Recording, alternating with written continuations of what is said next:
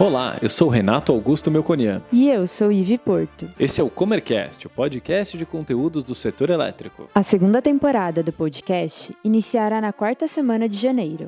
Mas até lá, estaremos publicando toda semana um episódio contando um pouco da história do Mercado Livre. Hoje, Antônio Carlos Messora, diretor comercial da Comerc Energia, estará comentando sobre o início do Mercado Livre no Brasil e o fechamento do primeiro contrato de energia.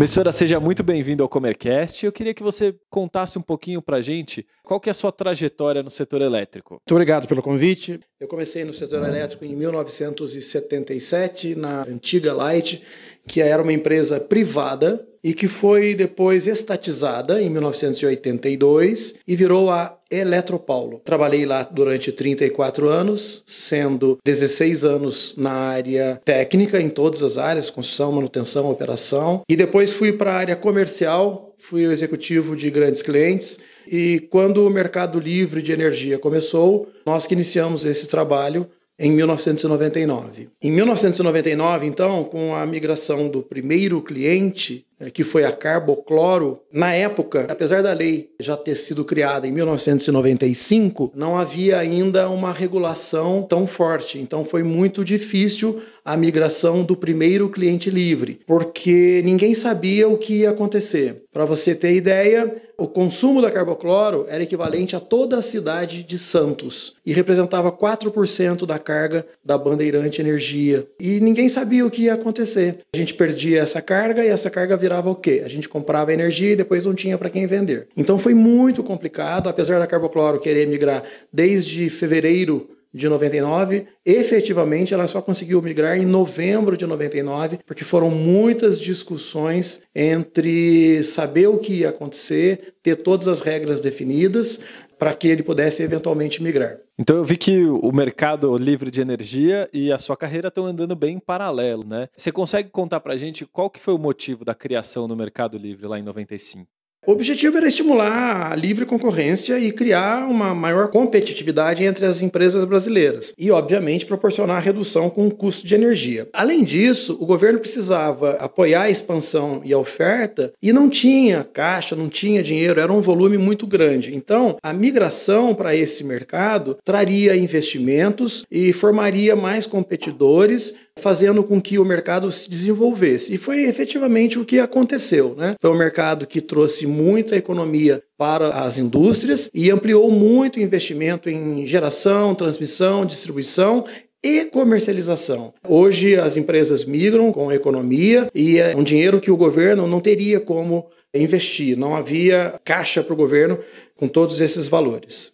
Messora, então você falou pra gente que o mercado começou em 1995, mas o primeiro cliente entrou só em 1999. Conta pra gente como é que foi esse período aí até ele engrenar, né? Em 1995, o governo já entendia que precisava fazer uma reestruturação do, do setor elétrico brasileiro. E aí criou-se então o RECEB, que é exatamente a sigla de reestruturação do setor elétrico brasileiro, e com a Lei 9074, em 1995, instituiu o mercado de energia, o mercado livre de energia. Só que precisava uma série de outros fatores para que ele efetivamente acontecesse. Então, somente em julho de 98, com a Lei 8674, que foi criada a ANEL. E a ANEL, então, tinha que normatizar o mercado, ela tinha que regular tudo isso aí. Então, levaram-se praticamente três anos, três anos e meio, até que nós tivéssemos todas as condições para o primeiro cliente migrar que foi justamente a Carbocloro em 99. E depois é, a ANEL homologou as regras de mercado, instituiu o mercado atacadista de energia. Apesar da Carbocloro ter migrado em 99, para vocês terem uma ideia, somente 25 meses depois em fevereiro de 2002, que houve a primeira liquidação do mercado tacadista de energia. Então, quase dois anos depois, o mercado já existia, mas não havia liquidação financeira dos contratos, porque ainda faltava muita regra, faltava muita norma, os critérios não eram claros. A partir do racionamento de energia com a sobra que aconteceu depois do racionamento, é que os preços caíram e aí sim, aí o mercado impulsionou e ficou bem forte. Aí houve uma grande onda de migração dos clientes maiores, que a regra era muito restrita, era só clientes que tinham 10 mil kW de demanda contratada que podiam migrar. E isso então aconteceu após o racionamento de energia. Professora, você falou aí da primeira migração no Mercado Livre. Conta pra gente como é que foi. Você participou disso?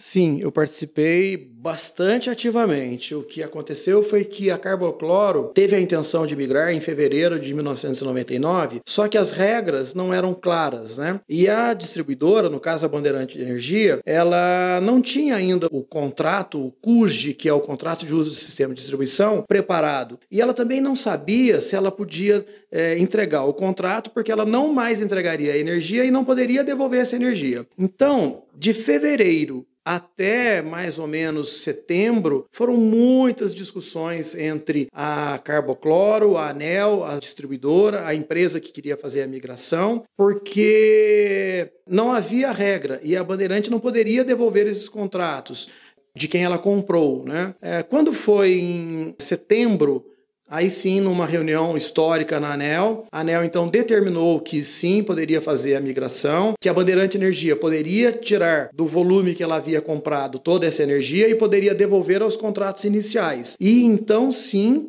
iniciou-se o feitio desse primeiro contrato, que nós escrevemos, inclusive, numa madrugada, porque no dia seguinte a gente tinha que entregar os contratos. Passamos a noite inteira escrevendo o primeiro contrato de uso de sistema de distribuição, e no dia seguinte, então, eh, em novembro, nós entregamos e dia 1 de novembro, a Carbocloro pôde fazer essa migração para o mercado. A Bandeirante devolveu a energia que havia comprado e não mais iria entregar. E o mercado então iniciou. Logo em seguida, o segundo contrato também foi com a Bandeirante Energia, foi com a Volkswagen, a unidade de Taubaté, mas aí a gente já tinha o um contrato, a gente já entendia o que acontecia e aí não teve mais problema. O que aconteceu depois desse? Teve um hiato entre 1999, porque Havia muita desconfiança no mercado, não tinha regras claras, o mercado não acreditava muito nisso, os clientes tinham uma restrição muito pesada com isso. E então, o que aconteceu que novamente depois do racionamento de energia, com o preço caindo muito, aí então o mercado foi impulsionado a partir de 2002. Muito obrigado, Messoran. Essa aula aí de história do Mercado Livre.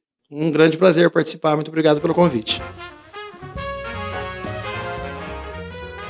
Se tiver interesse em saber mais sobre soluções em energia, envie um e-mail para faleconosco.comerc.com.br. Aguardamos seu contato. Gostou desse episódio? Comente ou nos avalie no seu aplicativo de podcast preferido. Tem sugestões e feedback? Mande para nós no e-mail faleconosco.comerc.com.br ou nas redes sociais. Até, Até a, próxima. próxima.